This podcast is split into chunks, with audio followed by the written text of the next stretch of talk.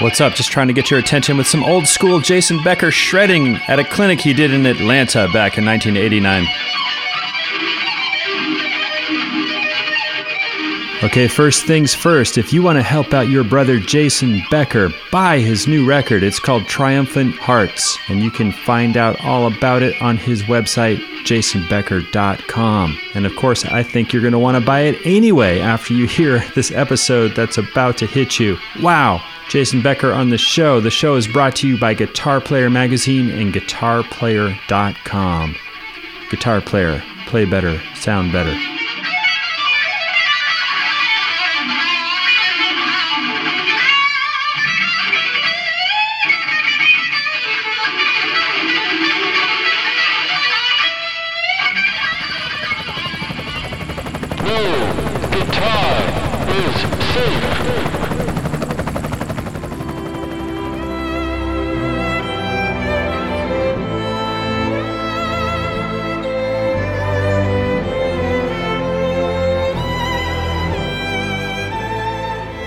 Isn't that amazing? That's how the album opens Triumphant Hearts, the new record from Jason Becker, which, as I just mentioned, you can check out or purchase at jasonbecker.com.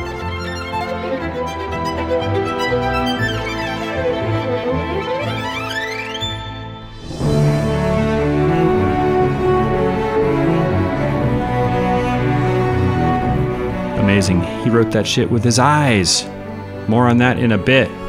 But some of you might be like, man, Jude, so cool you got Jason on the show, but you know, I've listened to the last 88 episodes, and the format is that you always plug in and play guitar with your guests. What are you going to do this time? Jason hasn't played a guitar in over 25 years, probably. Well, you know, Jason doesn't play guitar anymore, but he very much plays guitar players.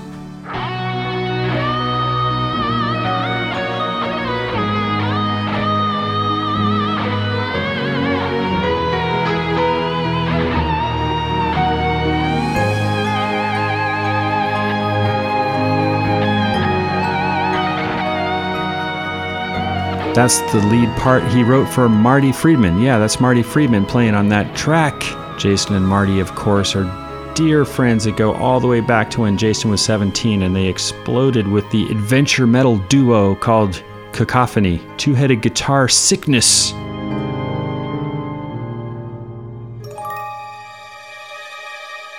So we're going to hear all kinds of music. You know, Jason, he reminds me of like this Quincy Jones interview where Quincy said, "Man, it's not just about playing an instrument or something like that." He said, "I can make a band sing." That's pretty good. Jason can make a band sing, an orchestra sing, as you're going to hear.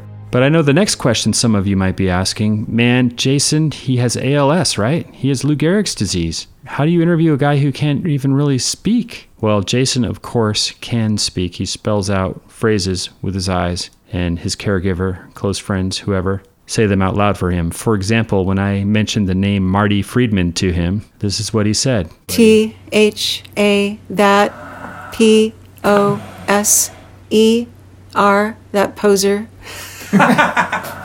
Jason's really funny. He always cracks me up. Of course, he loves Marty like a brother. And the thing is, while I'm putting this together, I noticed, you know what? I could just take a liberty here, and uh, instead of having him spell out everything, I can shorten these things so you just kind of hear the end of the phrase. So instead of hearing that whole thing, you might hear me just shorten stuff as follows. That poser. That is the voice of Marilyn White. She'll be speaking for Jason 99% of the time on this episode. She's, of course, his dear friend, I think an ex girlfriend, and just a caregiver and probably part of his family by this point. You know what I'm saying? It's all about family up there, keeping Jason going all these decades. It's really quite a story. I recommend you check out the Jason Becker documentary called Jason Becker Not Dead Yet, directed by Jesse Vile. You won't forget it, chronicling this unbelievably talented youth as he lands a gig with David Lee Roth, filling in the shoes of Eddie Van Halen and Steve Vai before him as Roth's right hand man, and they record the album A Little Ain't Enough.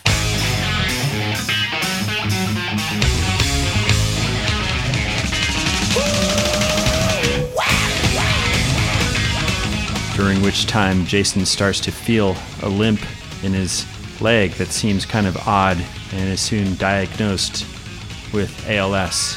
A very somber diagnosis. They give him three to five. Most people die after three to five years with the disease. But I guess Jason heard three to five and he thought they were talking about decades because it doesn't seem like anything's stopping him. All right, well, I'm excited because we're going to fire up this chopper here and head up through the cold winter rain to the Bay Area, to Richmond, California, Jason's home turf where he grew up, across the bridge and north of San Francisco, across the bay. He lives on a hill. He has a beautiful view.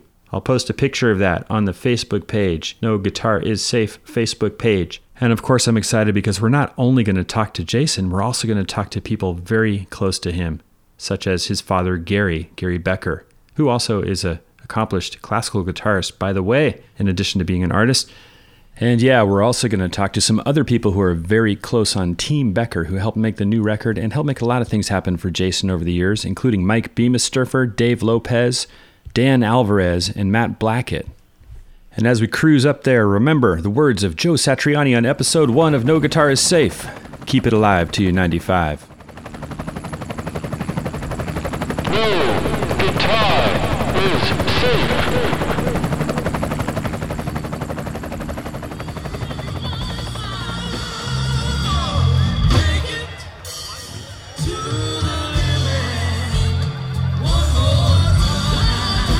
Okay, this is not Jason Becker music right here. This is JGB, the first touring band I was ever in. It featured four original members of the Jerry Garcia Band, including Gloria Jones, who's singing here. She was just amazing.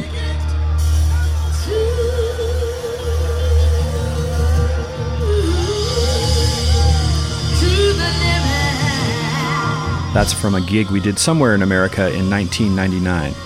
I only include this because this is the reason I was up in Jason's neck of the woods in the first place. I was there to say goodbye to Gloria. She died peacefully in her 70s. I went to her funeral in East Oakland. It was wonderful. I mean, full on Baptist treatment, gospel choir, Hammond B3. What a great send off. And we said goodbye, and afterwards,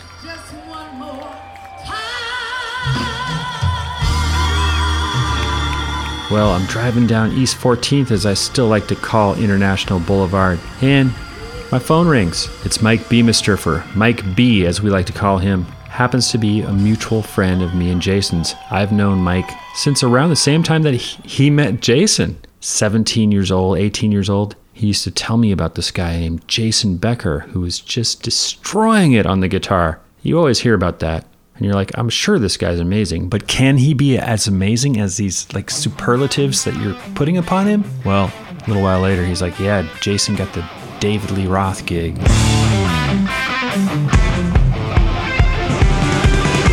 I was like, wow, okay, I feel you now, Mike. I get what you're saying about Jason because that was the biggest gig you could possibly get in 1990. As Matt Blackett, my longtime associate from Guitar Player magazine, said, it was like starting with a team where you're following in the footsteps of two Hall of Fame NFL quarterbacks. We're going to meet Matt and the gang pretty quick here. But this is a newly released track Jason did with Roth in those sessions, and of course, it is on Triumphant Hearts, the new record.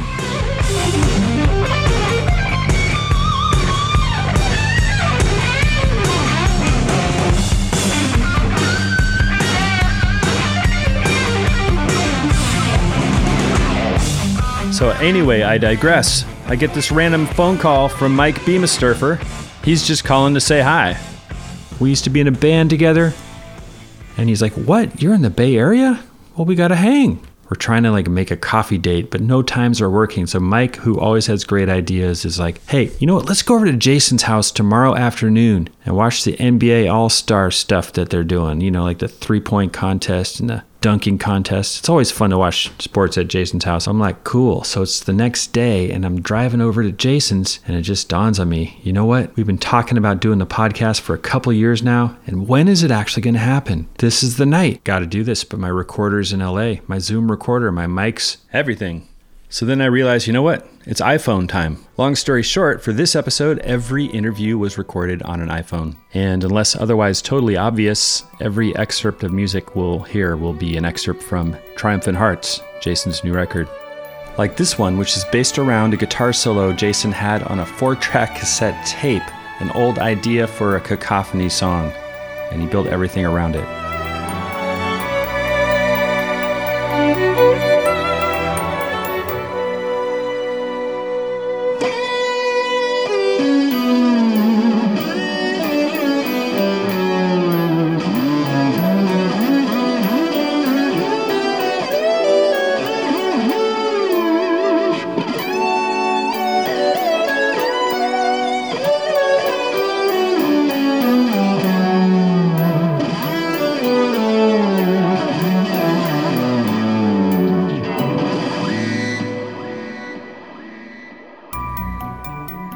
So, yeah, I mentioned Jason has a great view outside his window, but you know, he also has a great view from within his house in his main room. He's just looking at a wall of cool guitars, including his Kiesel signature models, which you can get. That's another way to help Jason. Grab a Kiesel Jason Becker model with the cool refrigerator magnet number inlays. Colorful, so cool. You can also snag the Seymour Duncan pickup, Jason Becker Perpetual Burn Humbucker. Anyway, you know, as I'm walking in there, I'm always reminded of the great players that have hung out there in Jason's house and played guitar for him, including Uli John Roth, Michael Lee Firkins, Richie Kotzen, so many. Marty Friedman, of course, Nili Brosh, Greg Howe, Gretchen Menn, Daniele Gottardo, Ben Woods, Dave Schul. Am I leaving anybody out, Jason? W E. Well, Eddie Van Halen was a lot of fun. Yes, that's Jason speaking through Marilyn's voice, and wow, EVH in the house. You know, Mike B was there. Mike remembers that day. That's actually I have a really, really very clear memory about that hang. So um, Eddie came over before doing the Jerry Lewis telethon, and he and manager came in. It was just totally key, chill, low key, sweet as could be. You know, just he was all emotional, hugging everyone. Couldn't have been cooler. Um, but the thing that I remember like super clear was that Jason had a little Peavey practice amp, and when people come by, people would plug into that amp. It was a small amp, and whatever guitar happened to be there, and he asked Eddie to play. And um, when Eddie played, it sounded just like Eddie Van Halen. I know that seems like a sim- funny thing to say, but you know, you hear all about, oh, the EVH guitar and, and the amp and the this and the stacks and the blah, blah, blah. No, it was one, that was those moments where I went, oh, it's all in his fingers. I mean, and it sounded exactly like him right on the records coming out of that little Peavey amp. And that was the thing that really blew my mind. Is that just it's, Eddie was just pure 100% magical Eddie, no matter what instrument you put in his hand. My mom is so proud because she had to tell him turn up the volume. I'm guessing this meeting with Eddie Van Halen was in the early 90s before Jason's ALS fully kicked in and before, you know, he got a tracheostomy so that the breathing machine could go through the bottom part of his throat. That's right, fools. Jason is bionic. it was it was bittersweet because I was losing my voice and hadn't yet started I hadn't yet- yet started using the spelling system. Wow. But Serrana, Sarana, she's another of Jason's longtime soulmates turned caregiver turned family. You know, those arpeggios that we heard at the very beginning of this episode were from a piece dedicated to Sarana. And I think she's actually credited with helping create this diet that Jason's on that's helped him beat the odds all these years. Serrana was feeding me and Eddie picked crumbs off my face. Well, shit. I am gonna make myself cry. You made me cry. But don't worry, this is not an episode about making you cry. Of course, this is an episode about musical triumph. When I was young and full of wonder. That is the amazing Codany Holiday singing. Dan Alvarez remembers when he first talked to Codany on the phone to book him for the session. Dan, of course, as you might know, is a co producer of this album with Jason and also helped a lot with the arrangements. Dan's a super musical cat. I've done sessions for him, and uh, he's a friend. And he worked with Jason every step of the way on this record as well as previous records. when Holiday came in and sang, it, it really he surprised me because when I talked to him on the phone, he was very quiet and he barely spoke, and I, I you know, I was a little concerned. And then, you know, he finally came to the house, and I set the microphone up, and he started singing, and I, I just my jaw just hit the floor. We were, everybody was just flabbergasted by his singing.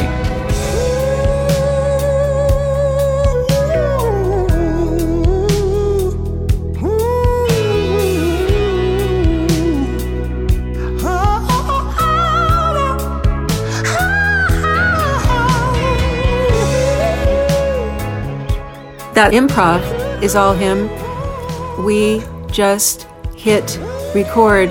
Yeah. Even Mike B, who is the executive producer of Jason's new record, he was freaking out as well. Because, you know, Mike can hit some stratospheric high notes as a singer, too. I used to be in a band with him, as I mentioned. I mean, those are some crazy notes, and he's just hitting them all just like it's nothing. I mean, it was he's amazing. That's one of Jason's MOs, you know, create a musical springboard that allows people to soar. Of course, Jason also composes a lot of the lead stuff too, such as the intro solo on this song performed by Andrew J.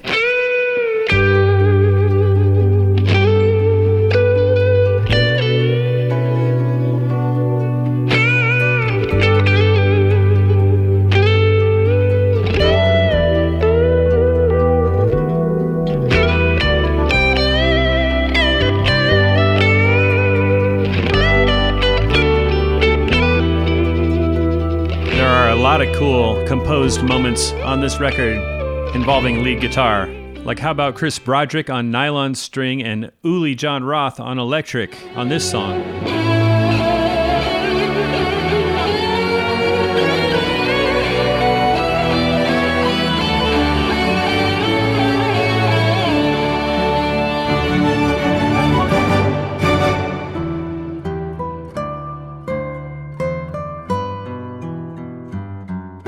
This record is just a tour de force.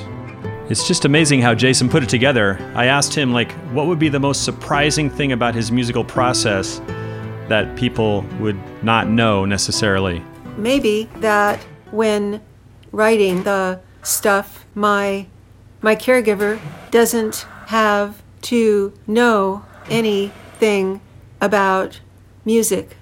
I pencil everything in and make it musical later while editing. Jason says he does do a lot of writing in his mind while looking at the guitars on his wall, although I'm sure he can see the fretboard perfectly even with his eyes closed. But it's amazing what it translates to, even in single note lines, such as this crazy violin break you remember from the beginning of the show.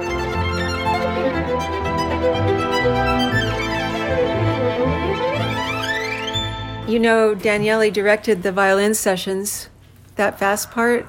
I don't know how Glauco did it.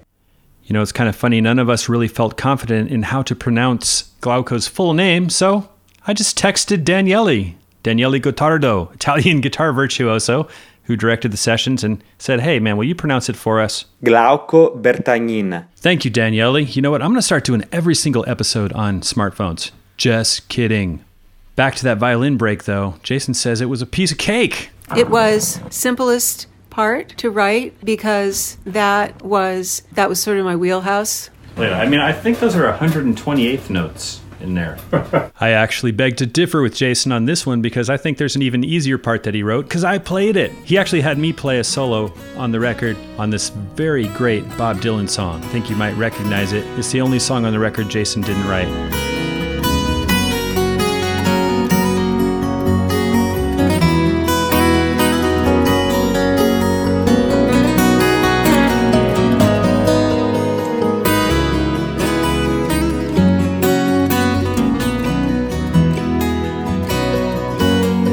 No 128th notes on that one. How many times can a man look up That's Gary Rosenberg on the vocals. before he can see the sky? I like to joke to Jason that he sounds the way Bob Dylan would sound if Bob Dylan could sing. which Jason laughed at. But you know what? That's not a slam on Bob Dylan. I love that song, Blowing in the Wind. And I love Bob Dylan too. You know, I probably started playing guitar because of Bob Dylan because my father used to pick up that steel string and sing me this very song when I was just the littlest of kids, like four years old. Nice to play with Gary on that, who's also, along with Mike, an executive producer of the album. Thank you, Jason. And what's interesting is Jason always thanks you for playing. Like, this is the only time I've ever worked for him, but I imagine he told everyone else too. Thank you for making my part sound human. What an honor. That's the thing about Jason too that I really like is that he's always interested in you. Like, you know, when you go up to Jason's house, the first thing he's going to do is ask you about you, what you're doing, how's your band, how's things going. He asked me all about my tour to New Zealand, opening for Toto. I love that, Jason. Matt Blackett knows what I'm talking about. Matt is my longtime friend and associate from Guitar Player magazine since the year 2000. Killer guitar player and also, of course, a much longer friend of Jason's. He knew Jason back in the day when Jason used to come into the music store that Matt worked at, Music Works in El Cerrito. I remember the last time I talked to Jason when he could talk with words. Uh, it was at a NAMM show. Uh, shortly after the David Lee Roth record had come out, he was walking with a cane at the time, but still getting around. And I went up to him, reminded him about the Music Works connection and everything, and he um, he was so cool and so kind and just gracious and just a beautiful person. And then right after that, some little kid recognized him and came up and wanted to meet him, and he was every bit as kind and generous and gracious to this kid.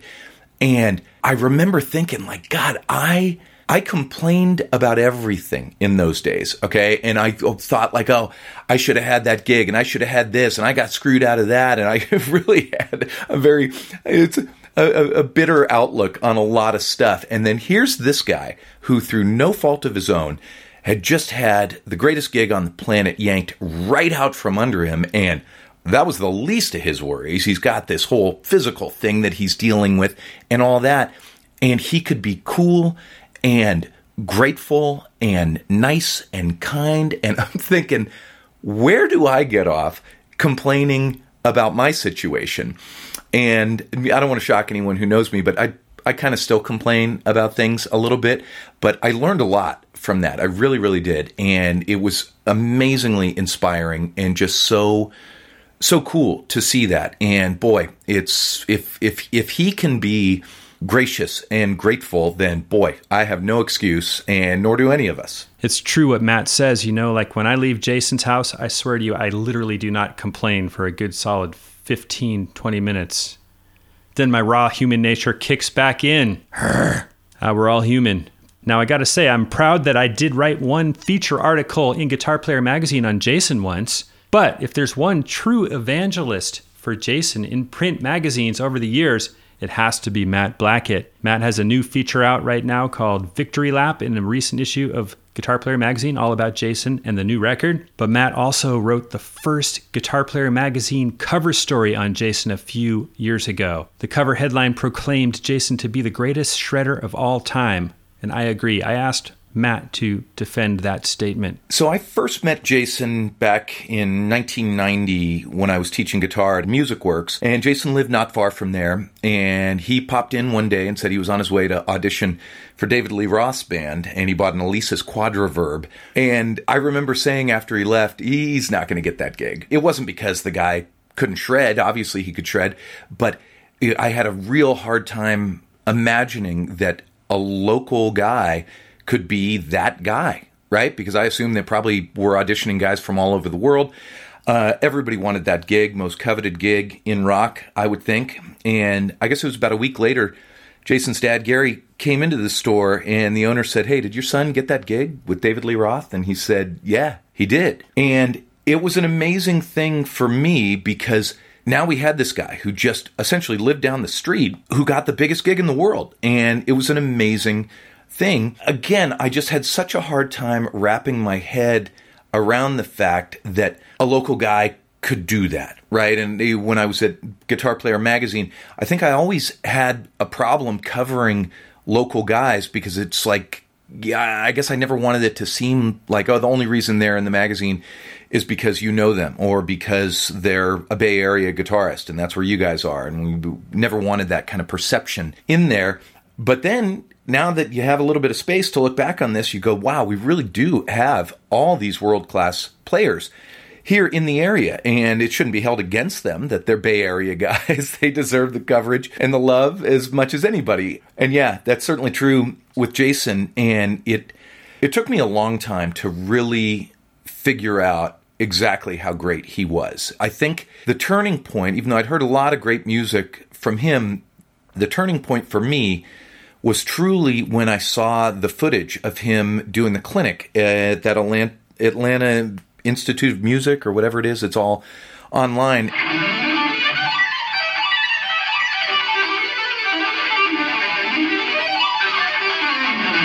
It's it's just the most amazing high energy rock playing that I've ever seen or heard.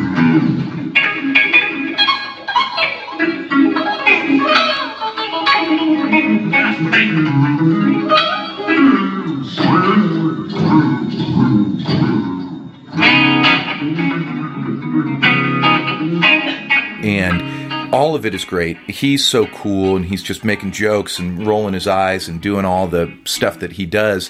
But the the playing is absolutely jaw dropping, and there are a couple things you can search on for it. Like uh, I think one's just it might be called tapping, and he hilariously said, "Well, one thing I'm not is a tapper," and then he proceeds to just do absolutely incredible tapping. But what he does after that is he plays the intro to Hot for Teacher, but he doesn't tap it. He picks every note. And I, I, just couldn't believe it. I couldn't believe something like that could be possible. And since then, I've heard the, the demo that he submitted to Dave where he recorded that tune. And I believe it's two tracks of guitar for the intro one where he's picking every note, and then one where he's tapping every note. It's just, it's unreal. It's just absolutely unfair.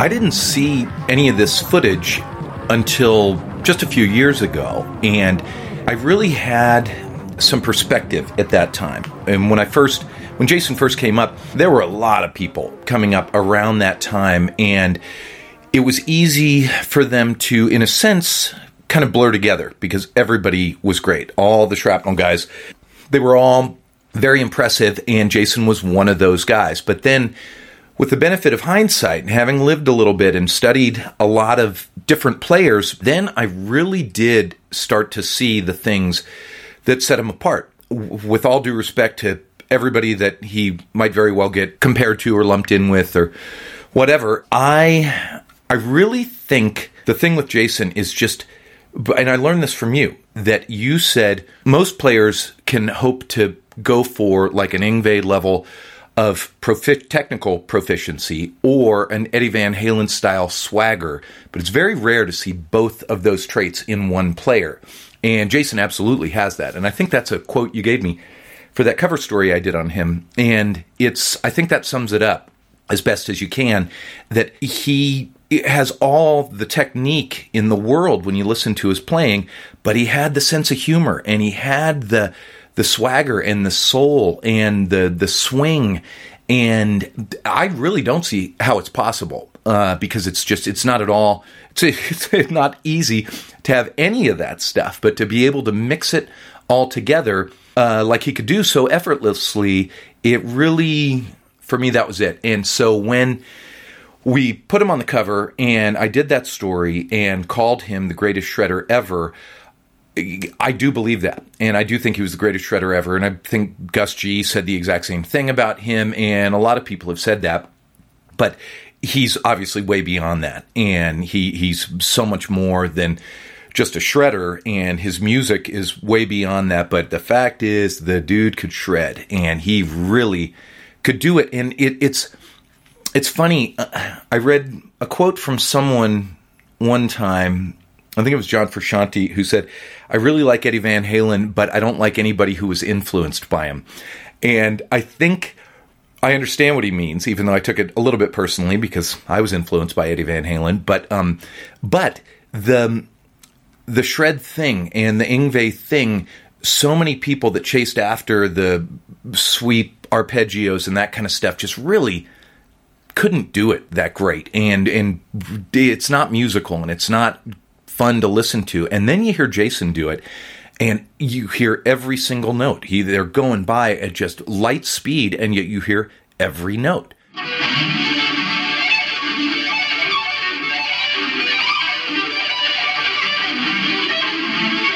You really do hear every note, no matter how fast they're going by. But then Jason has told me recently that he gets the same thrill and the same feeling composing music one note at a time with his eyes now as he did when he was shredding away. And what we said was that every note was important. Even when they were going by that fast, they were important. And now they come much more slowly, and yet they're still important. For the concept of him being the greatest shredder ever, the most important thing of that is that he's way more than that.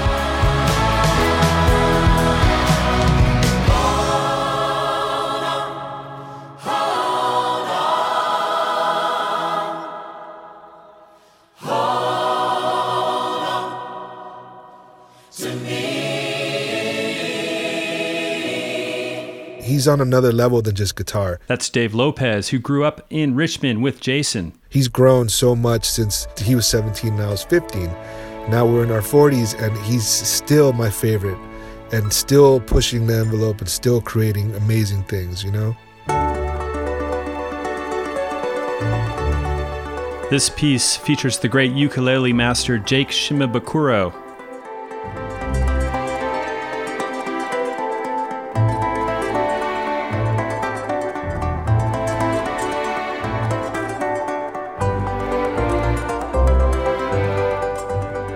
some of that music, I mean, I, I wish it would had, it, you know, a way to get it to the classical radio stations or something like that. There's so many songs that could be. I listen to some classical stations and I'm like, wow, that would be amazing to have Jason's stuff on there. Hopefully, we could we're able to submit some stuff to the Grammys. I think it's worth a Grammy uh, because it's incredible record. Back to co-producer Dan Alvarez. You know, before Dan ever met Jason, he heard his music, and there wasn't even any guitar on it. The parts that I heard, they were just Jason having programmed these MIDI parts, and it was for uh, End of the Beginning and Life and Death, which were both ultimately on perspective. And I remember thinking, wow, th- you know, whoever wrote these is really talented. And the irony is, my first exposure to Jason, I heard no guitar, and yet I was really impressed with him. What that tells you is that it wasn't just about his guitar skills, and it never was, at least not only that. It's about his much deeper musical skills and creativity. Dan told me a lot about the meticulous process involved in getting these notes out of Jason's head and into the real world. You know, he'll say, put an E here, make it a quarter note long, make the velocity higher or lower, and put it on a harp sound. And it goes like that. It's just this long, painstaking process. By the time I see it, you know, it's already quite advanced. And then we, we kind of go from there. Man, I think Dan used the word tedious about five times as he was telling me about this process. But the interesting part, of course, is after that, how do they create it into a full blown record? Used to be a lot tougher, still tough now, but in the day, the 90s and stuff, they really didn't have internet. It was snail mail. It was Jason getting in the van and going to Dan's wheelchair accessible studio. But for this new record, Triumphant Hearts, they found a way to make things a little easier. Fortunately, technology's come quite a long way, uh, particularly in the last decade or two. And I was able to make a couple of decisions that impacted our ability to, to, to deal with this. One was I decided that we were going to do this record ITB, which means in the box. In other words, instead of doing a project in a big studio with uh, a lot of analog boxes and a console and all of this expensive hardware, the computer software has really come to the point where you can replicate a lot of that. People have different opinions about this subject, but for us, it was a completely practical decision, which means that the entirety of the record would be done, well, on the production side at least, would be done in the computer So all I needed to do was replicate my computer setup at his house. So we did that. We we bought him a computer and I basically set up his computer to be nearly identical to mine in terms of the software that I was using and the plugins that I was using. For the most part, it was very uh, it was a very clear sailing kind of way to to collaborate. So we both ran Logic Pro. The entire record was done in Logic Pro, uh, with the exception of a few of the songs which we sent out to mix by other people, and I think um, in a couple of cases those were mixed in Pro Tools. But 90%, 95% of the record was done in Logic. Dan also told me that a relatively new thing in our lives, Dropbox, this techie way to share files instantly, really helped them too, because whenever he would adjust a session, it would instantly adjust at Jason's house too. So they're working on the same thing at all times. But Mike B reminds Jason that there's something that involves no zeros or ones whatsoever that has made all of this possible. A very specific practical thing that's made a huge difference is the language system that your dad created. And it's very profound, actually, because, you know, so much of the music that you're making today is possible because of technology. But it is, in fact, the fact that your dad's language system, that it uses no technology and it's completely human, it means that you're literally looking people in the eye all day long. And you're interfacing with people on a human level all day long. And I'm convinced that that humanity and that connection to other human beings is a big component uh, as to why you're still here and healthy in the way that you are. And just for people listening, the, the language system that Gary invented, it's two eye movements to any letter. So it's a very simple system in its in its structure, and anyone that's dealing with uh, any kind of diminished capacity, whose language is an alphabet-based language, doesn't have to be English, can learn the system and use it as a means of communication. And I would encourage anyone to sort of there's a video out there called it's called Vocalize, Vocal Eyes, the system that Gary invented, and there's a YouTube video about it. And I think it's really amazing, um, and it's a it's a beautiful thing that your dad invented for you, and I think it's at the really at the heart of uh, a really good example of sort of the creativity um, and love and care and kind of unique ways that you guys have figured out how to manage. But even with that system, the physical restrictions are, are so obviously tremendous. In Matt Blackett's new article on Jason in Guitar Player magazine, Steve Vai really kind of sums it up in some cool ways. He says that the real miracle is seeing how such unimaginable limitations don't stop an inspired soul from being creative. He's talking about Jason. He says, you know, guitar skills can be an aid, but they can also be a distraction from the depth of the melody. Vai says that he feels that Jason's limitations may actually give him a clearer shot to the musical imagination. Steve Vai thinks it is a a divine you know Steve Vai thinks it's a divine awareness or maybe presence. I think he might be right. God or something, but that all started with the the magic that my parents gave me. They made the little things in life seem so magical. When I was tiny, a tiny boy, and for some reason that stuck with me and somehow draws others' magic to me. It is just fun and good life. Sometimes, you know, I have mostly been physically comfortable too. That helps to be physically comfortable. Lately, I have had some sickness that is scary. We are one, like fire and the sun, and like raindrops in the sea. We're gone in one, two, Yeah, it's true what Jason was saying there. You know, he was under the weather when we saw him. He was bumming because he was on these antibiotics, but I hope he's rocked through all that by now. So I love this tune off the new record. It's called We Are One. Jason Becker on lead guitar, the funky Dave Schul on the funk guitar. Orion Salazar on the bass, one of my favorite bass players.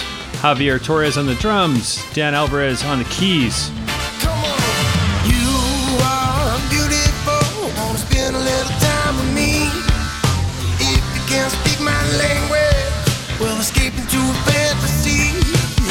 I love that lead vocal. That's Steve Knight. What a pocket. Steve Knight is from Flipside, great band. Dave Lopez, who we heard from and will hear from again, is also of Flipside fame.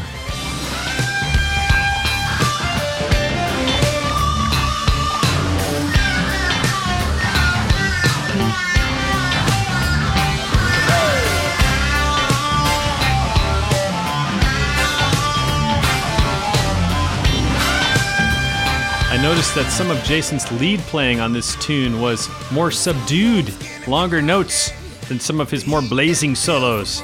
It was in one of the last things I recorded, so I couldn't couldn't play fast. Blessing in disguise.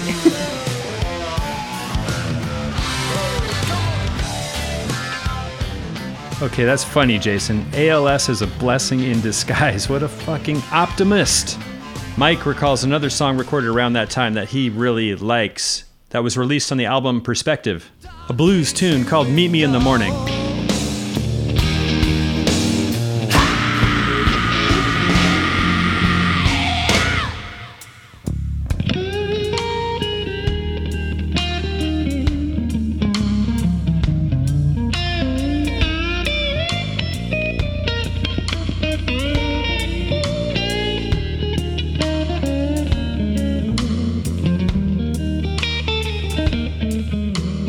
That's one of my favorite. Personally, that's one of my favorite things you ever played. That is that "Meet Me in the Morning" guitar part. It's just, and I know you couldn't move as well, but the emotion in that track is amazing. You know, so you're right. There's a blessing in there too, in a weird way, in disguise. Yeah.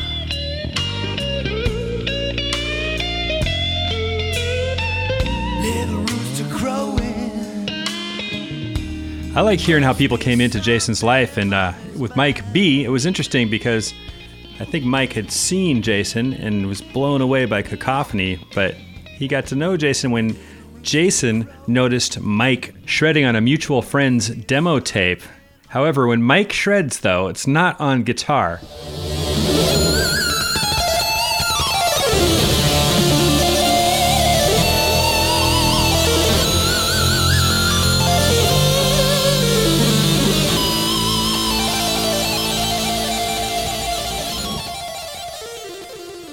I think what happened was Jason heard this guitar-y sounding thing, but it clearly wasn't a guitar, but it sounded like a guitar. I met Mike right around the same time and invited him to join my high school band, Electric Spaghetti, because he blazed on that thing. It was not a guitar, it was a Yamaha MIDI instrument, a wind controller that kind of looks more like a soprano saxophone than a guitar. And he would run it through a Rockman preamp for that tone, which was just so sick.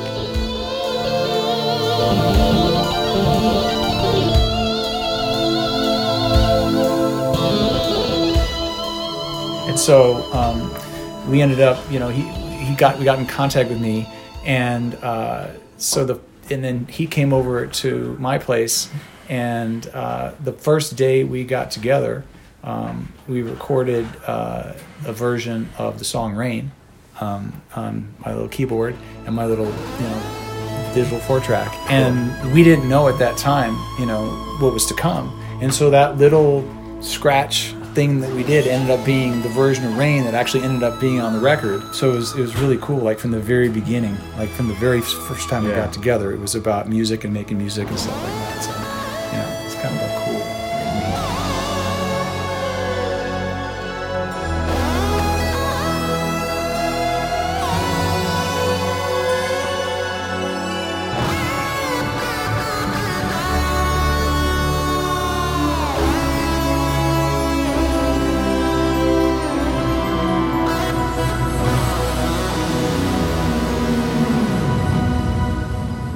Yeah, Jason and Mike, man, they've had a million adventures together. Mike came down there soon after Jason moved to LA after joining David Lee Roth's band, and they used to hang out. They recall a time they went to Guitar Center and the two of them were shredding, drawing a crowd.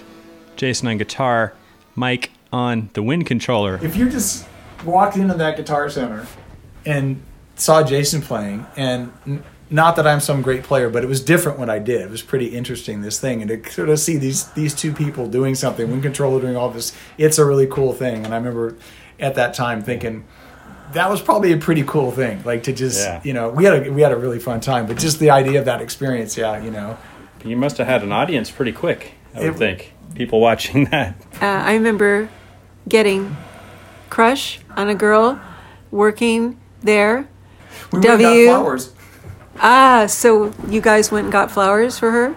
Huh. Nice touch. How did that pan out? Didn't. She, W A, was a little too H O hot. she was a little too hot. Not for the sexiest man alive. F U funny. Now, when I hear that phrase, the sexiest man alive, I always think of Dave Lopez, who uses that on Jason quite a bit.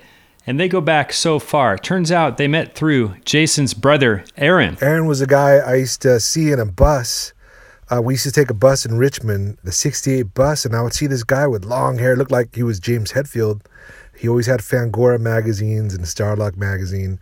I don't know how, how if I answered an ad, I don't remember, but I ended up at their house and jamming with Aaron. And me and Aaron began to be, we became really good friends because we liked science fiction and all that nerdy stuff. And then uh, Jason came out. You know, I was in a room by myself warming up, and he happened to walk by, and he said he gave me a compliment. He said, "Yeah, that sounds really good," and he's really positive. You know, very nice, and just you know, for someone that was so young and, and the level he was as a guitar player and artist, man, it, it was pretty uh, surreal. I already knew who he was, so the legend of Jason Becker started before any albums or shrapnel and any of that stuff. I, I believe I was like a ninth grader or eighth grader. I would hear about this dude that you know that played Yngwie three times faster than Yngwie. You know, so in our neighborhood, you always had the hottest guitar players. You know, there was so many great players, you know, known guys. But I would hear about this dude that, and this is back when Yngwie Rising Force had just come out, and uh, you know, he was like the greatest guitar player in the world at that time. So I uh, heard about it, and then one day. Uh, you know, somebody came, one of my friends, Julio Marino, came to my house and he played me a recording. He goes, dude, I heard this this band with Marty Friedman and Jason Becker. I'm all Jason, and I recognized the name, and it was the Speed Metal Symphony. It was on KUSF, and I heard, I was like, oh, this is fucking crazy, right? And to realize that he was from down the street from Richmond was even crazier, you know. So somebody that was on our in our hood that that uh, you know got a record deal and was on the radio, you know, and we were just kids. He he must have been 17 when I first met him. So I think Perpetual Burn had was was about to be released when I met him, and and I remember getting that record, and that record changed my life. Man. The song "Air" was something that I was able to share with my family. You know, like look at listen to this guy, you know.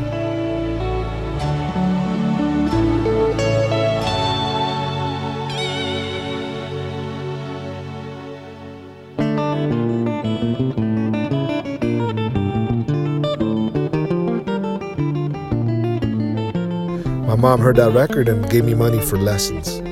So I started taking lessons from Jason. And, and one of the things that, you know, I couldn't really play like that and, and so technical and just, he was, he was, you know, so advanced, you know. And uh, the one thing I got from him as a teacher, what I would say would be, he taught me how to be myself. He's like, look, man, if you're good at whatever you're good at, do what you do. You, you know, I remember my teachers wanted me to learn how to play jazz. And he's like, do you even like jazz? I'm like, no, then why concentrate on that? Be yourself. You know, basically don't copy anybody. You have your own thing, you know. He and, and you know, obviously I learned some, you know, a couple licks here and there and stuff, but most of the time I just wanted to hang out and, and pick his brain and it's like an inspiration thing, you know, because we're both kids. I was 15, he was 17, and uh, it was pretty surreal being that young, having someone that talented, you know. And then obviously he became he became you know a legendary. Man, what wonderful advice that was from Jason to Dave. Because you know what? Dave went on to do what he loves, playing in Flipside. Man, he played a solo and played in the band, and their biggest song, man. It's already over 37 million spins on Spotify, and Dave is playing lead guitar on it.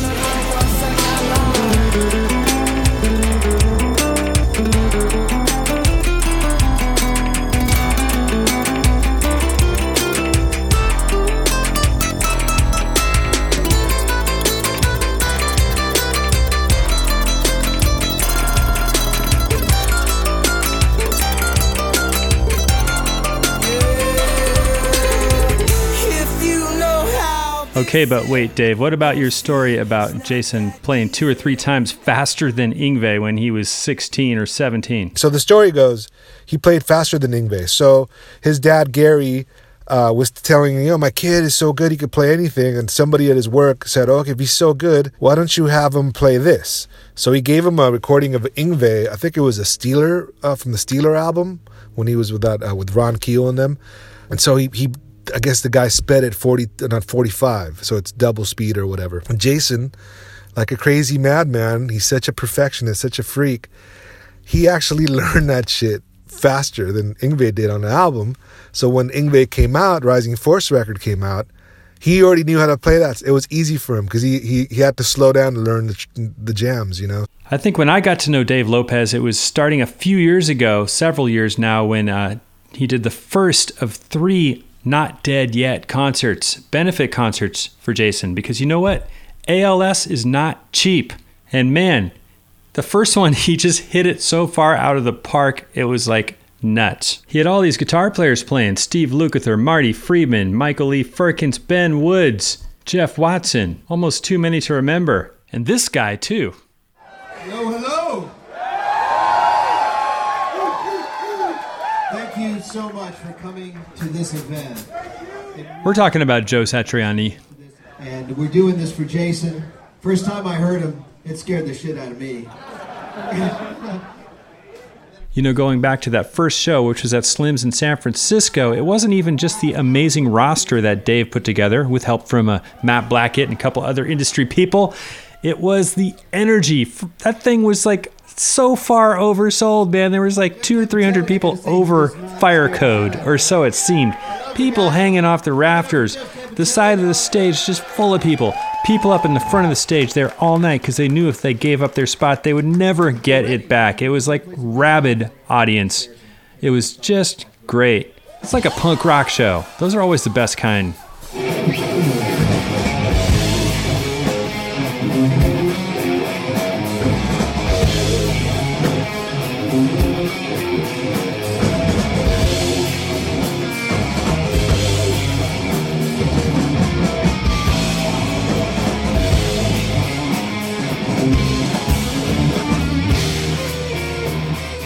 Course, Dave was not necessarily the first person to come up with an idea to do a concert for Jason, but he's one of the only people that ever followed through on his promise to do so. At the time, I was in a band uh, called Flipside, and we were signed, and we did a lot of cool stuff. We were touring, and I got to meet a lot of people through Flipside.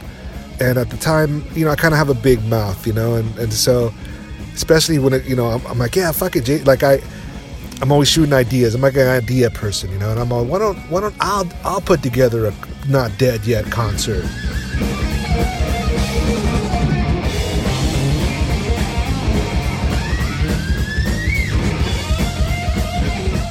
So I started calling my close friends, you know, uh, Matt Blackett, who, you know, from Guitar Player Magazine, he helped me start the Not Dead Yet by reaching out to artists. And then I hit up my buddy Gary Avila, who uh, works with Papa Roach. He used to work with Papa Roach. He's uh, been in the industry for a while. And uh, we started just, it's a collaborative thing. It wasn't like I did it alone, you know? I We all worked on this, you know, and, and we put our heart into it. And it became crazy because everybody said yes. It was the most beautiful day I've ever been a part of, you know, and, and I'm just a small piece of the puzzle because everybody it, it was everybody's concert. We played a, we made a concert for Jason, you know, for, for his style, for making it so it's not a super shred fest, guys showing off, but it was music for him to to, to enjoy the guitar, you know, because uh, you know if you if you only get shredding out of Jason's music, you're only miss you're missing a lot of out of him, you know. Uh, he's more than that. And, and he love he's shred is part of his his style and what he's known for, and he's a a, a creator of that.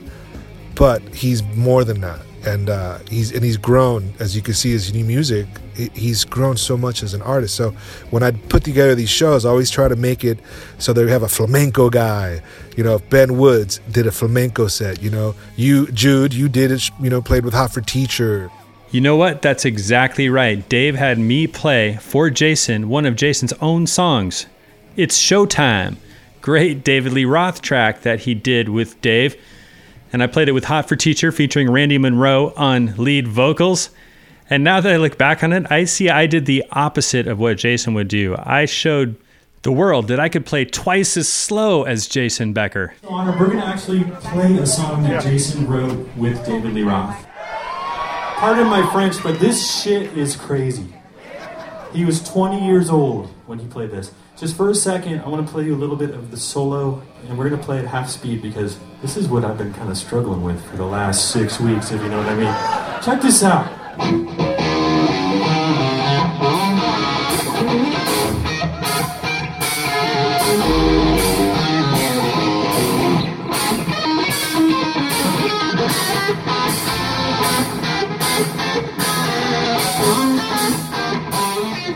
If you want to hear how I did playing it at full speed, as well as you know any of the other performances from that evening and the others, well, check out Beau Grant's show online called Full Shred Ahead.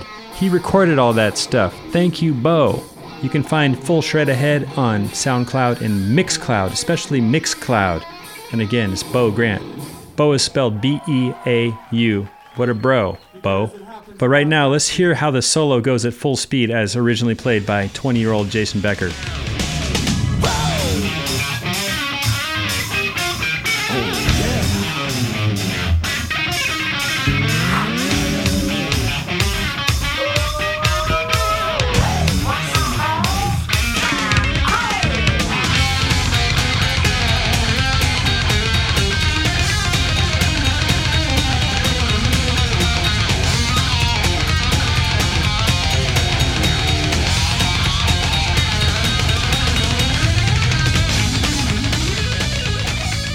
So yeah, those Not Dead Yet benefit concerts were just so amazing. So many great players there. Greg Howe was there too, Brian Spalding, Steve Morse and Gretchen Menn. They were definitely at the second one performing. I had to ask Jason how they made him feel.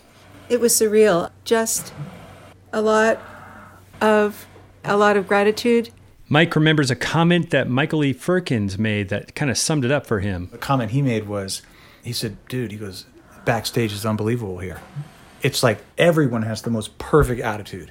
Like every like the amount of love here and like why everybody's here, why ever he said it's the best environment I've ever been around." And I think that was the great thing about those shows. I mean, so true. Like there Right? was, yeah, there was nothing but positive attitude and smiles. There was no bullshit that night whatsoever. From out in the audience to the deepest bowels of Slim's backstage. yeah, it was magical. It was truly magical, you know. And I and I think that was one of those moments where both you're right from audience perspective, um, which is where I was, obviously from players' perspective. Yeah, everybody knew that something really, really special was going on, like an unforgettable special thing. The real party was downstairs, Jason. You should have been there, man. I'm just kidding.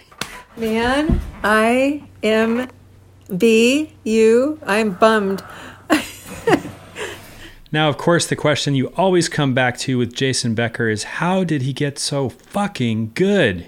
I figure we got to start by asking his father, Gary, for maybe some early childhood insights. Back when I had uh, a fantasy of becoming uh, another Segovia, so I studied classical guitar. I'm an artist, and I just love art, music, poetry, everything. And we, I was surrounded with it by my parents, and we surrounded our kids with it. Not to make them be it, but there it is, and those that love it grab it.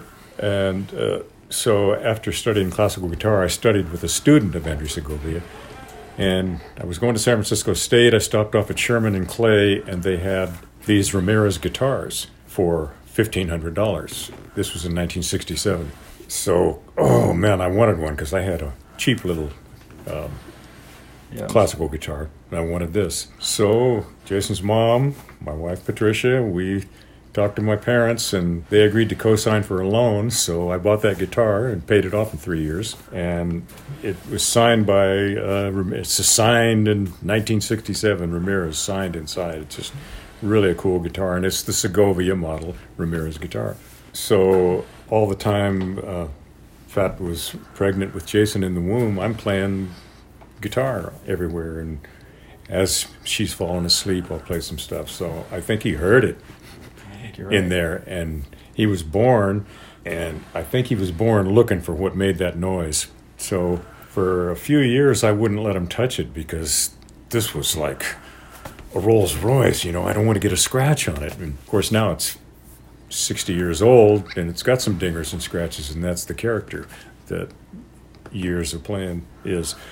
But um, he just he loved that guitar and he wanted to touch it, but I wouldn't let him. And one day, I let him touch it, and there's a picture of him. That was magic to How- him. how old was he? Do you Ish? remember how old you were, Jason? Like four, maybe five, old enough to not use it as a drum. Yeah, he loved it, and he loved the guitar. He he just did, and he uh, he wouldn't want to put it down. The older he got, the more he held it. Admit it. Did you ever play that guitar with a pick, Jason? Did you ever disgrace that fine instrument with a plectrum? Why, yes. yes, yes, I did. Uli played it, but no pick. So I like to have uh, good players play it. I'm gonna have to get you to play it. I'm not worthy. Ben Woods played it. Uli played it. Who else played it, Jason? Eddie Van Halen, Steve Hunter. Yeah, so it's got some good vibes. I'm just hoping that some of those vibes will sink into my fingers when I play. Hell yeah. Jason played it his whole life. Yeah. Gary is proud to have given Jason his first ever guitar lesson, but admits that Jason never ever came back for lesson two. So, of course, I had to ask Jason, how does somebody get so damn good at something, anything?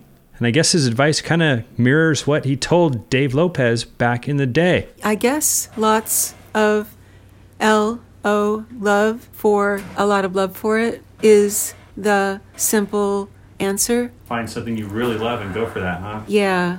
As an observer, uh, find something you love, pursue it, and actually become rather insanely obsessed by it.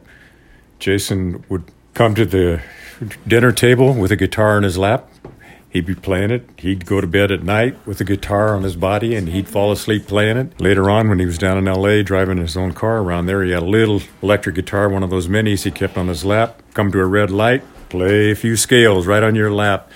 So, obsession is not necessarily a bad word. You, you sort of have to do it, but I think Jason is correct. Love first, and then be obsessed by that love. You just practice so much that it just becomes deeply embedded in your soul. You're just there's just not a moment when you're not with that love. Yeah, it's interesting because if you zoom out and look at Jason, he's really a hero in two realms. We all know him as this amazing guitar player and composer, but just in ALS at large, he's like the Jimi Hendrix of ALS. He's astonishingly good at battling this disease. He's beat all the odds for so long. But I seem to remember a few years ago, he really didn't want to be known as an inspiration in that realm so much. He really wanted to focus on music, which I totally respect. But now that it's been 10 years, I, I asked him, is it still the case about not wanting to be an ALS inspiration? No, not not anymore. I really hope my story gives hope to others, but I don't really feel like like I did it. I don't really feel like I did it myself. It takes so much help and love. I get weak like anyone would. I guess I have happiness and energy. It is it's a big circle. We all we all need each other to keep going.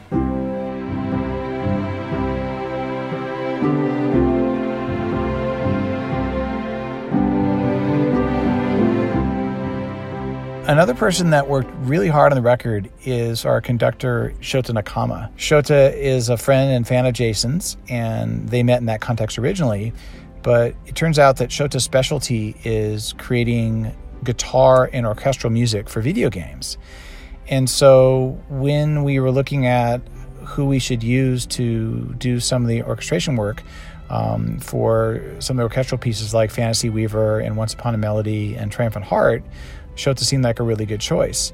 And um, he ended up spending close to a year working with us, with Jason and with Dan Alvarez, on fine tuning these arrangements, creating the orchestrations. He came out to California to Jason's house. We did a rehearsal with some members of the San Francisco State University String Quartet. And then Shota uh, flew out to Bulgaria. He contracted the orchestra out there and he conducted those sessions. And um, those are really cool too, because we had to figure out how to maximize the time and get everybody's input. And the arrangement we ended up using was a combination of Skype, so we could see the orchestra, and then um, something called Source Live, which allows us to have a lossless audio stream, so we could hear high quality, high resolution audio. And then Shota had a team in Japan, then another team there in Bulgaria, along with the other people there. And then Jason, Dan Alvarez, and myself were listening at Jason's house in California. And then we made comments by typing them into a Google Sheet that was uh, also sitting on an iPad next to Shota. So at the end of every take, he could look down, he could see the comments from us in real time and make adjustments. It was just amazing. Everything having to do with the orchestration, uh, Shota did uh, as a gift to Jason and to the project. And I just think he's amazing and, and really made an unbelievably huge difference. And then also supervised the editing of those files once all the material was gathered. So uh, big shout out and thank you to him. That's right, people. Just look at the lengths to which people go to help Jason out. And if you want to do something for Jason, well, it's so simple. It really helps if you buy the album. Thanks.